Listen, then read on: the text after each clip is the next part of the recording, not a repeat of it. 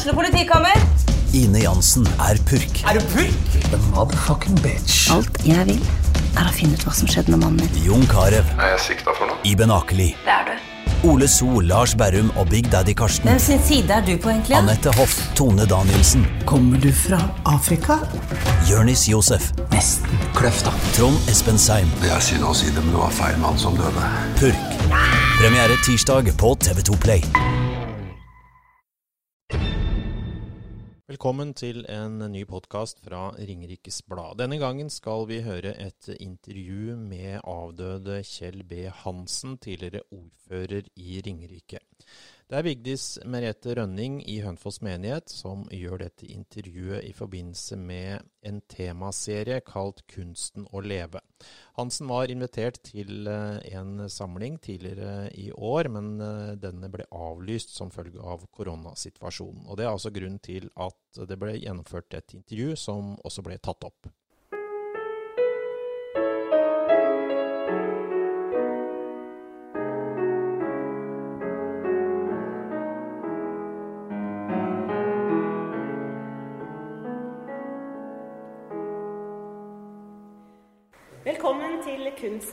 Her i Hønefoss kirke.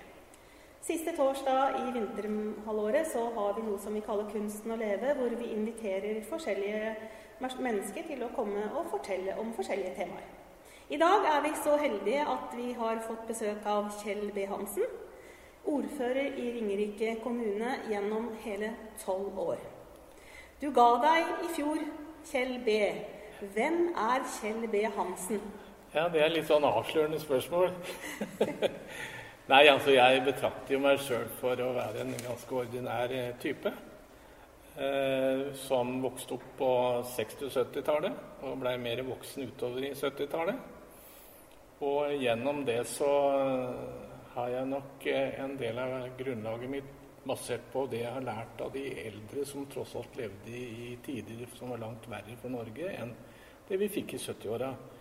Så eh, sånn sett så er jeg veldig opptatt av å være en person som eh, bryr seg med om eh, andre, og lytte til andre, prøve å bidra hvis de har utfordringer, og ikke være en person som dominerer i for stor grad. Det kan være litt vanskelig når man har vært ordfører, men, men eh, det er et viktig prinsipp. Så for min del så ser jeg ikke noen sånne særskilte fenomener utover at jeg er den personen jeg er. Og jeg har begge beina på jorda og prøver ikke å være noen annen, rett og slett. Tolv år som ordfører, det er lenge. Eh, det må ha vært slitsomt òg? Ja, det er jo tolv år, da. Så det er jo Du kan si det at eh, en ordfører er jo ikke en ansatt. En ordfører er en frilanser per skatte- og trygdelovgivninga. Eh, og derfor er jo ikke, Det er mange som tror det, at en ordfører er ansatt og jobber ut fra ansattvilkår og den type krav til stillingsbeskrivelser og alt som ligger i det. Men en ordfører er jo et, en person som er valgt inn i kommunestyret som lekperson av befolkningen.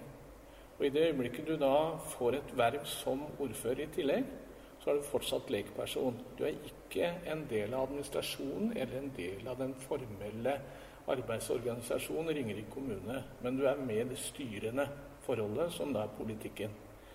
Og da er det jo eh, opp, veldig mye opp til eh, hver enkelt ordfører hvor mye en ønsker å jobbe i forhold til å utøve vervet. Men det er også sånn at ordføreren har en funksjon som er veldig formell overfor stats- og, og øh, det offentliges virke. Og da må en prøve å holde tunga rett i munnen, sånn, ikke, eh, så, sånn at en må være veldig klar på rollen sin. da. Så en ordfører skal ikke gå rundt og, og mene for mye. Eh, det man skal mene, er basert på de vedtak som kommunestyret eller formannskapet eller andre politiske organer har vedtatt. Sånn at eh, på en måte så blir arbeidsmengden egentlig å lede og forberede og lede møter i, i kommunestyre og formannskap for en ordfører. Og så er det dialogen med de ulike parter som eh, kommunen forholder seg til. Næringsliv, interesseorganisasjoner, frivillighetssentral er jo en viktig del av det. Og det er jo ikke spesielt vanskelig når man liker mennesker. Og uh, sliter seg i hvert fall ikke ut på å ha en sånn type tilnærming. Men det er jo ordførere som gjør det motsatte også, som påtar seg mye mer uh, ansvar og myndighet enn det de egentlig har hjemmel til. Så mitt råd til nåværende ordfører har vært og er at uh, man må huske på det rolleforholdet, og ikke påta seg oppgaver som ligger utenfor det man faktisk er satt til å være. For det er det faktisk andre som skal gjøre. Altså, du har jo en lang fartstid eh, på Follum, som dessverre er nedlagt. Follum ja. fabrikker er jo noe som vi som har gått opp i åra, i hvert fall veit hva var. Ja. Og om ikke jeg husker feil, så har du en gang sagt at uh, det var faktisk nesten mer slitsomt å jobbe der enn å være ordfører. Hva, hva ja. legger du i det? Ja, Jeg sa vel ikke at det var slitsomt, men at det var mer arbeidskrevende. Og også i den forstand mer ansvarsfullt fordi at det er rett på. For det er jo et ansettelsesforhold. Og eh, når du jobber for en bedrift og en ledelse, så må du jo også forholde deg til de rammer som gjelder for jobben. Eh, men du må også levere rapporter og eh, resultater i tråd med det man er enige om. Og det betyr jo at man må drive veldig mye mer fokusert på enkeltsaker enn i forhold til f.eks. en ordfører som var inne på, som kan være litt sånn eh, delta i debatten. Det er én ting, og det å være aktiv i forhold til å utføre oppgaver er en annen. Mm. Når vi først er inne på Follum fabrikker, så mener jeg å huske at du også har skrevet, eller skriver på ei bok om uh, Follum. Stemmer det? Ja, Det er riktig det at uh, noen to kamerater, uh, arbeidskolleger er riktigere å si det, og jeg vi driver og skriver en bok, eller et hefte om du vil. Vi har ambisjoner om en bok. ikke om Follum som en, en, fysisk og teknisk bygningsteknisk og maskinell virksomhet, men om det miljøet som faktisk utvikla seg på den, den, bedriften gjennom 140 år. Og som var helt spesielt helt eh, fra tidenes morgen nesten. Og fortsatt den dag i dag ville vært helt spesielt og veldig mye tråd med det som nå snakkes om av inkluderingsbehov og andre ting. Sånn at eh, vi ønsker vel egentlig å få fram for det første en eh, er det vel på en måte en anerkjennelse av Folum-folkets eh, virke, som også var veldig beskjedent innenfor portene. Alle visste hvor Folum var, men få visste hva vi gjorde. Og det var altså ikke noe enkelt oppgave som eh, man bare kunne gå inn i. Det var, eh, det var, det også, fordi vi tok vare på folk. Og enkelte kan klare seg med å vaske og, eh, og ha ansvar for toalettanlegg, f.eks. Men det er en viktig funksjon. Like viktig som den operatøren som utvikler seg på teknisk og, og driftsmessige forhold. Eh, og derfor så Vi ønsker å få fram det bildet. Og så ønsker vi å få fram det faktumet at eh, når Norske Skog la ned Follum, så ble det nesten fremstilt som om det var en gammel, utrangert bedrift. Men sannheten var noe helt annet. Det var en bedrift som hadde drevet f.eks. produktutvikling gjennom 25 år. Hadde det mest toppmoderne tekniske og elektroniske utstyret som finnes. Og som gjorde gode penger gjennom verdiskapning i forbindelse med samhandlingen med de ansatte under alle åra i drifta. Så, så, det har vi lyst til å peke på eh, og gi en honnør til. Eh, det er også sånn at eh, det kan være mye læring i måtene man løste utfordringer på, og ikke minst innenfor det psykososiale og innenfor arbeidsmiljømessige spørsmål. Der tror jeg fortsatt det er mange bedrifter og mange organisasjoner som har kunne hatt mye å lære. Eh, jeg hører f.eks. at eh, man nå er veldig opptatt av at eh, alle ønsker å bli sett. Ja, sånn har det vært i alle år. Men for å bli sett så må det også være en vilje og en holdning i bedriften til å ha det som arbeidsperspektiv, uansett hvem som ønsker å bli sett. Og håndtere med respekt de menneskene som, som jobber og, og, lager, skaper de verdiene som man lever av. Så det er noe av bakgrunnen for det. Og man må huske på her at Follum var, eh, ble stifta i 1873. Det er en bedrift, altså Den lange linja er også viktig å få frem. I 1873 var det starten på den norske industrirevolusjonen. Og hvor treforedling var første gangen lansert som en industrigren. Det var jo sagbruk som hadde vært skogens eh, middel. Nå blei det da en eh, moderne, etter datiden, moderne forretningskonsept som var basert på mer avanserte forhold, altså mer produksjonsmessige og industrielle former å gjøre ting på. Det igjen førte jo til endringer med ansatte. Det var få ansatte, for å si det sånn. Det var jo sånn det var. Størrelsene var jo annerledes. Men tenk bare på Nå snakker vi om innovasjon, og jeg ser også det i forbindelse med korona, at man er opptatt av å drive med innovativt arbeid. Ja, det er riktig og viktig. Men det er jo ikke noe nytt. Det fremstilles som et, en ny ting eh, fordi det er et nytt ord. Men, men det samme ble praktisert i 1873.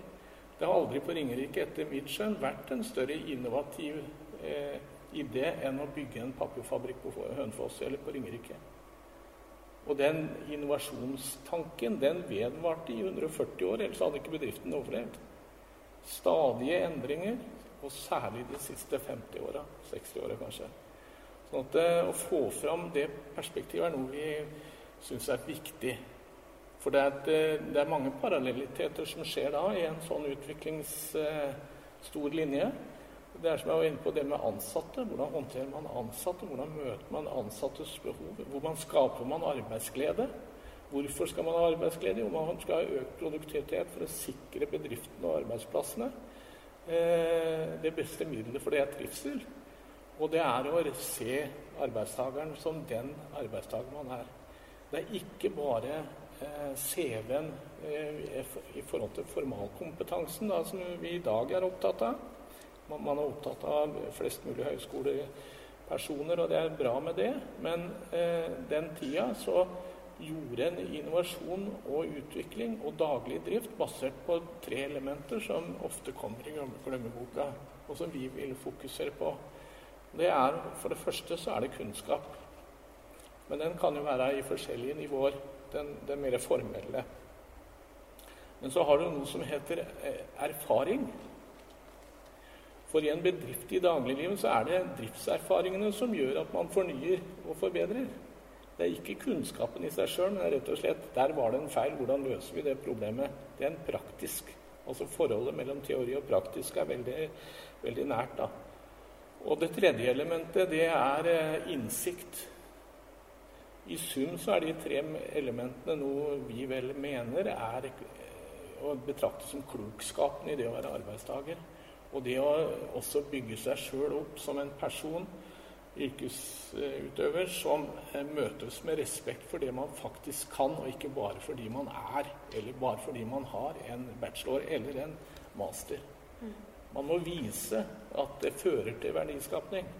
Det er ikke sikkert det tenkes sånn i det offentlige, men i det private næringslivet så må man hele tida ha en kunde. Og man må hele tida være på topp for å levere til kunden, både på pris, kvalitet og alt det som ofte nå har vært i fokus de senere åra. Dette har skjedd i 1873 og helt fram, så det er en spennende historie. Ja, kjempespennende. Og når du er inne på det med master, så er det nesten sånn i dag at uh, du må ha en master av alt. Det er ikke spørsmål om du er mester, men du er master. Ja. Har du master? Ja. ja. Ja og det, det, er vel og bra, og, at, og, sånn har det alltid vært. For det var også noe med det med det, det er her vi setter paralleller på det, i boka.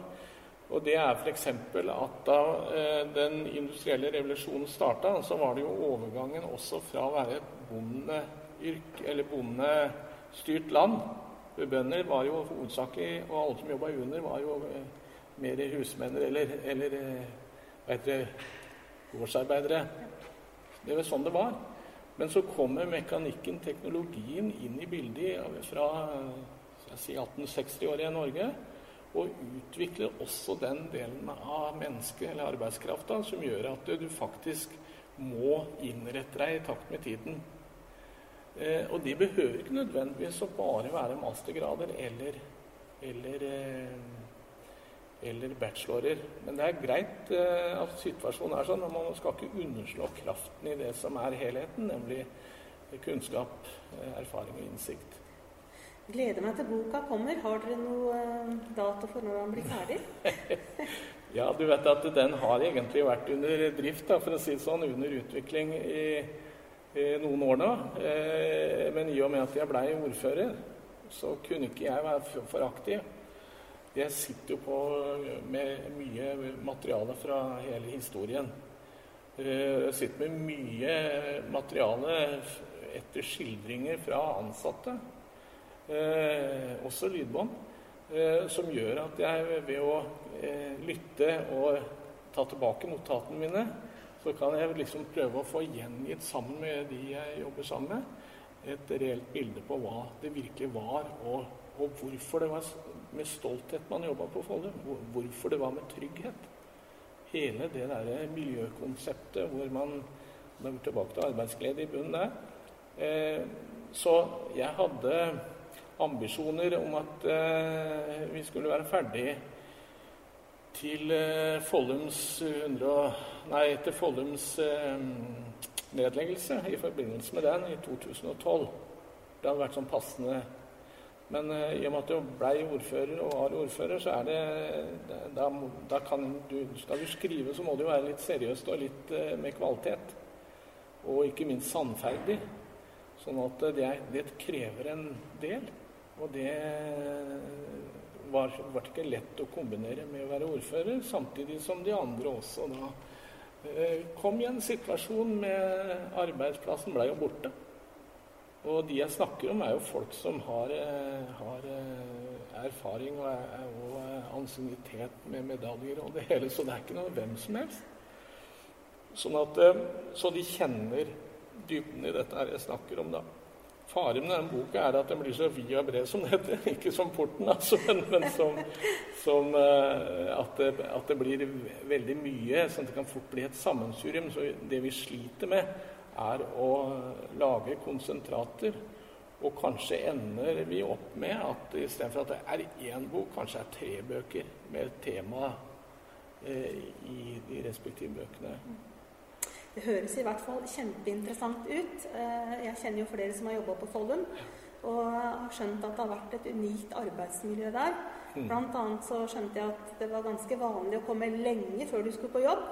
For det var en del av å møte opp tidlig og være klar tidlig.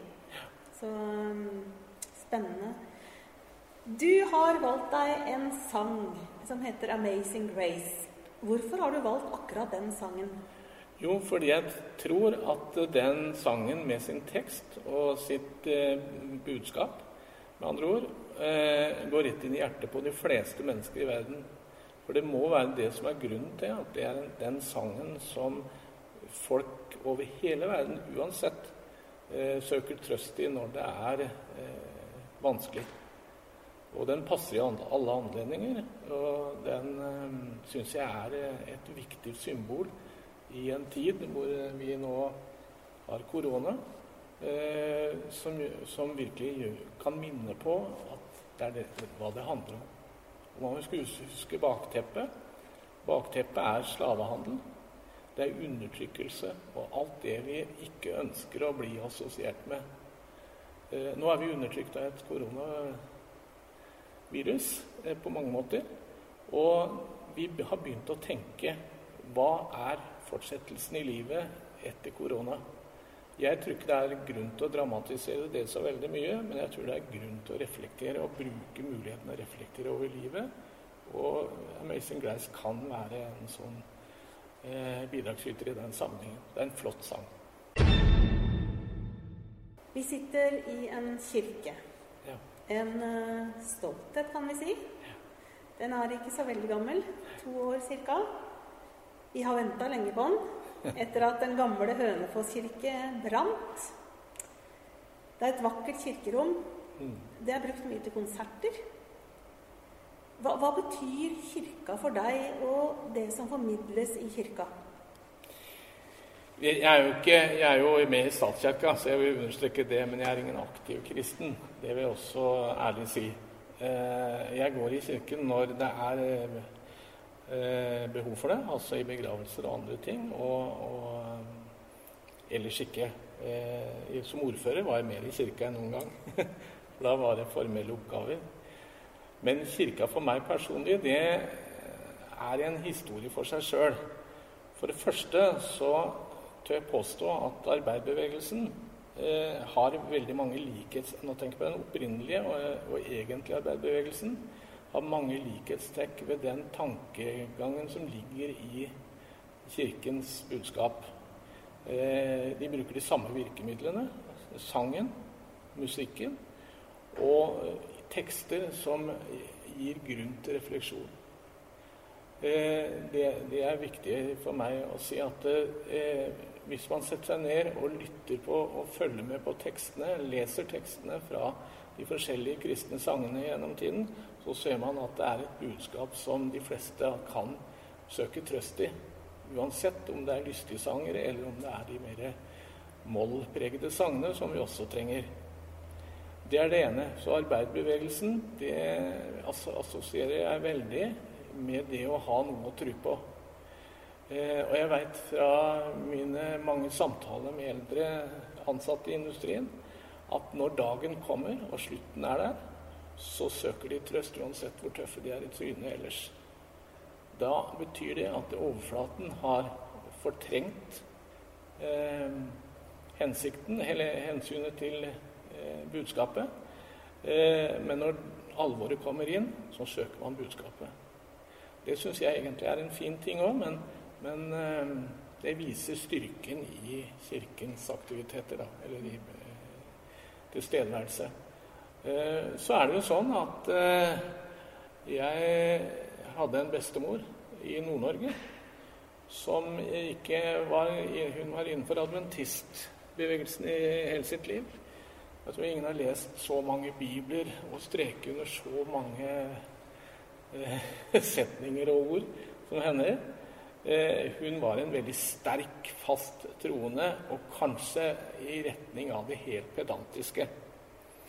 Men hun hadde trygghet i livet sitt på det, og det var det viktige for henne. Det er klart at gjennom henne, budskapet hun avga til, sin, til, min mor, så får du det inn i holdningen. Det, det budskapet om eh, Kristus, da. Og det har sittet veldig sterkt eh, som en manifestasjon på at eh, kjerka er noe som er en del av livet, uansett om du er aktiv eller om du eh, er som jeg, Eh, statskirke, men ikke aktiv. Ikke sant? Dagen kommer da jeg også kommer til å trenge Kirken. Eh, så det er de to tingene. Og eh, fra barndommen så er det sånn at jeg har et forhold til Hønefoss kirke på en måte. Den gamle, da, selvfølgelig. og det gamle, Den var fin, da. Ja, Den var hvit. Ja, og det gamle kapellet. Der er det to eh, forhold som gjelder. Det ene er at vi har en gravplass der nede som jeg sammen med mine besteforeldre var med og pynta nesten hele sommeren i flere år. Med jevne mellomrom. Og Det var i den tida da gravplassene hadde singelgang og eh, rekkverk, holdt på å si. Så det var en krevende jobb for en liten pode. Men det var spennende. Luke grass og, og, og rake singel. Det skulle være strøkent. Og det skulle helst ikke snakkes. Det var andektighet og respekt. Det lærte jeg gjennom det, innbiller jeg meg. Og så, eh, da, spesielt da min bestefar eh, død, eh, så ble han gravlagt i, i, i, etter å ha vært i kapellet her med seremonien. Det sto jo like nede i veien her. Eller nede på tomta. Da sang Solveig Busund 'Den hellige stad'. Og som da Jeg var kanskje jeg må jo ha vært 12-13 år til den gangen. Eh, det ble en mektig opplevelse. Fullsatt kappel, fullsatt blomster. Også den kraftfulle sangen med den teksten, den spiller jeg på orgel i dag. Spiller du orgel? Ja, altså, som amatør så gjør jeg det. Nei, så her kommer det mange hemmeligheter fram. Og da har jeg lyst til å Du er, jo, er jo kjent som aktiv politiker, men orgelspiller, det var noe nytt? Nei, altså jeg, var, jeg er jo det kullet av eh, eldre mennesker som eh, hadde gleden av å lære å spille på orgel. For det var jo en orgelskole rett borti gata her hos Thoresenbygget. Tonika het den her. Og jeg hadde også timer sammen med kona i forhold til f.eks. For Ingrid Hakvåg, som drev med privattimer. Det var på piano. Det var kona som spilte piano. Eh, sånn at det, på den måten lærer du noter, og så lærer du det at eh, musikk er faktisk sjelebot. Og det blir veldig mye sjelebot når du prøver å kunne det uten å være proff eller i det hele tatt være opptredende. Men det å sette seg ned ved orgelet eller ved pianoet eller keyboardet og spille selv enkle låter basert på noter, det er egentlig på en måte en rekreasjon, og i, hvert fall hvis du er i stressa arbeidssituasjoner eller stressa forhold i livet. Så det er jeg bare veldig glad for at jeg drista meg utpå i 70-åra, begynnelsen av 70-tallet, og har aldri angra. Nei, Det med sang og musikk det er bra. Jeg har sjøl spilt trekkspill i min ungdom. Ja, det har også jeg. Så Har du det, du òg? Kanskje det er der jeg egentlig kjenner deg fra? da, Hos Formoe? Ja, jo. Jeg, jeg kjøpte mitt trekkspill hos Henshin i sin tid. Ja. Og, og, Victoria het mitt trekkspill. Ja, riktig. Jeg husker Det var et rødt et jeg hadde med pianotrekkspill. Altså. Ja, det var det jeg hadde. Ja. Ja. Kanskje vi skulle begynne å musisere på våre gamle dager? ja, ja. Vi skal eh, nærme oss avslutning. Og da lurer jeg på, er det noe du har lyst til å tilføye? Nå, nå har du ordet, så da er det bare fritt fram. Nei, altså jeg har egentlig ikke så mye å tilføre, eh, annet enn kanskje at eh, jeg syns det perspektivet dere har på det gode livet, eller hvordan leve livet, eller hva tittelen var, det er, i, er, jo et veldig verdiperspektiv i det. Og det er da igjen tilbake til det med refleksjon, at det er en liten setning som gir grunn til, grunnlag for refleksjoner som du ellers ikke normalt bruker i hverdagen.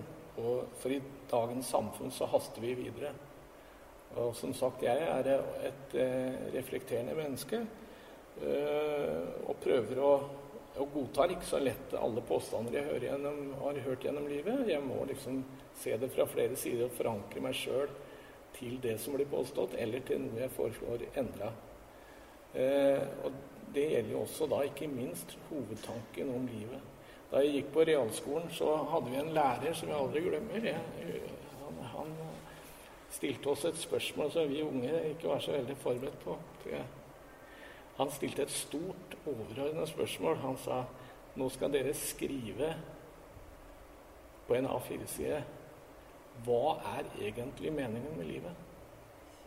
Er det bare å Menneskene på kloden, livet på kloden, er det bare å bli født, vandre gjennom livet på samme måte i stor grad som folk før deg, for så overlate det samme forholdet til neste generasjon? Eller er det noe mer universelt over det?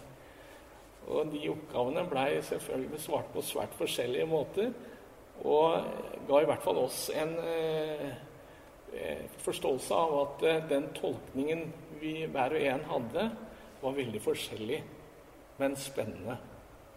Og da hadde det noe med hvordan vi brukte teknikker for å reflektere over også de vanskelige For det var et vanskelig spørsmål. Det er et kjempevanskelig spørsmål. Det går jo rett inn i kirkens aktiviteter. Ja, og det kunne vi brukt minst en hel kunsten å leve på til. Ja, kunsten å leve var det. Ja, kunsten å leve. Det, man kan jo lure på om det er en kunst å leve. Eh, og for mange er det det i perioder. Akkurat nå i disse koronatidene kan det være en veldig kunst. For meg personlig er det litt rart å ha så lang avstand og ikke nå kunne reise meg og ta deg i hånda og si ja, ja. 'tusen hjertelig takk for du kom'. Ja. Det har vært eh, kjempeinteressant å prate med deg, og jeg tror egentlig vi kunne ha sittet her noen timer til. Mm. Men eh, det kan vi gjøre etter at kameraet er slått av. Men eh, tusen hjertelig takk skal du ha. Jo, og lykke til videre i livet som pensjonist. Ja, jeg er førtidspensjonist. Unnskyld, førtidspensjonist. Ja, ja. ja. Det, eh, det, har vel andre å gjøre. Det er vel om man er ordentlig pensjonist ja, eller førtidspensjonist. ja.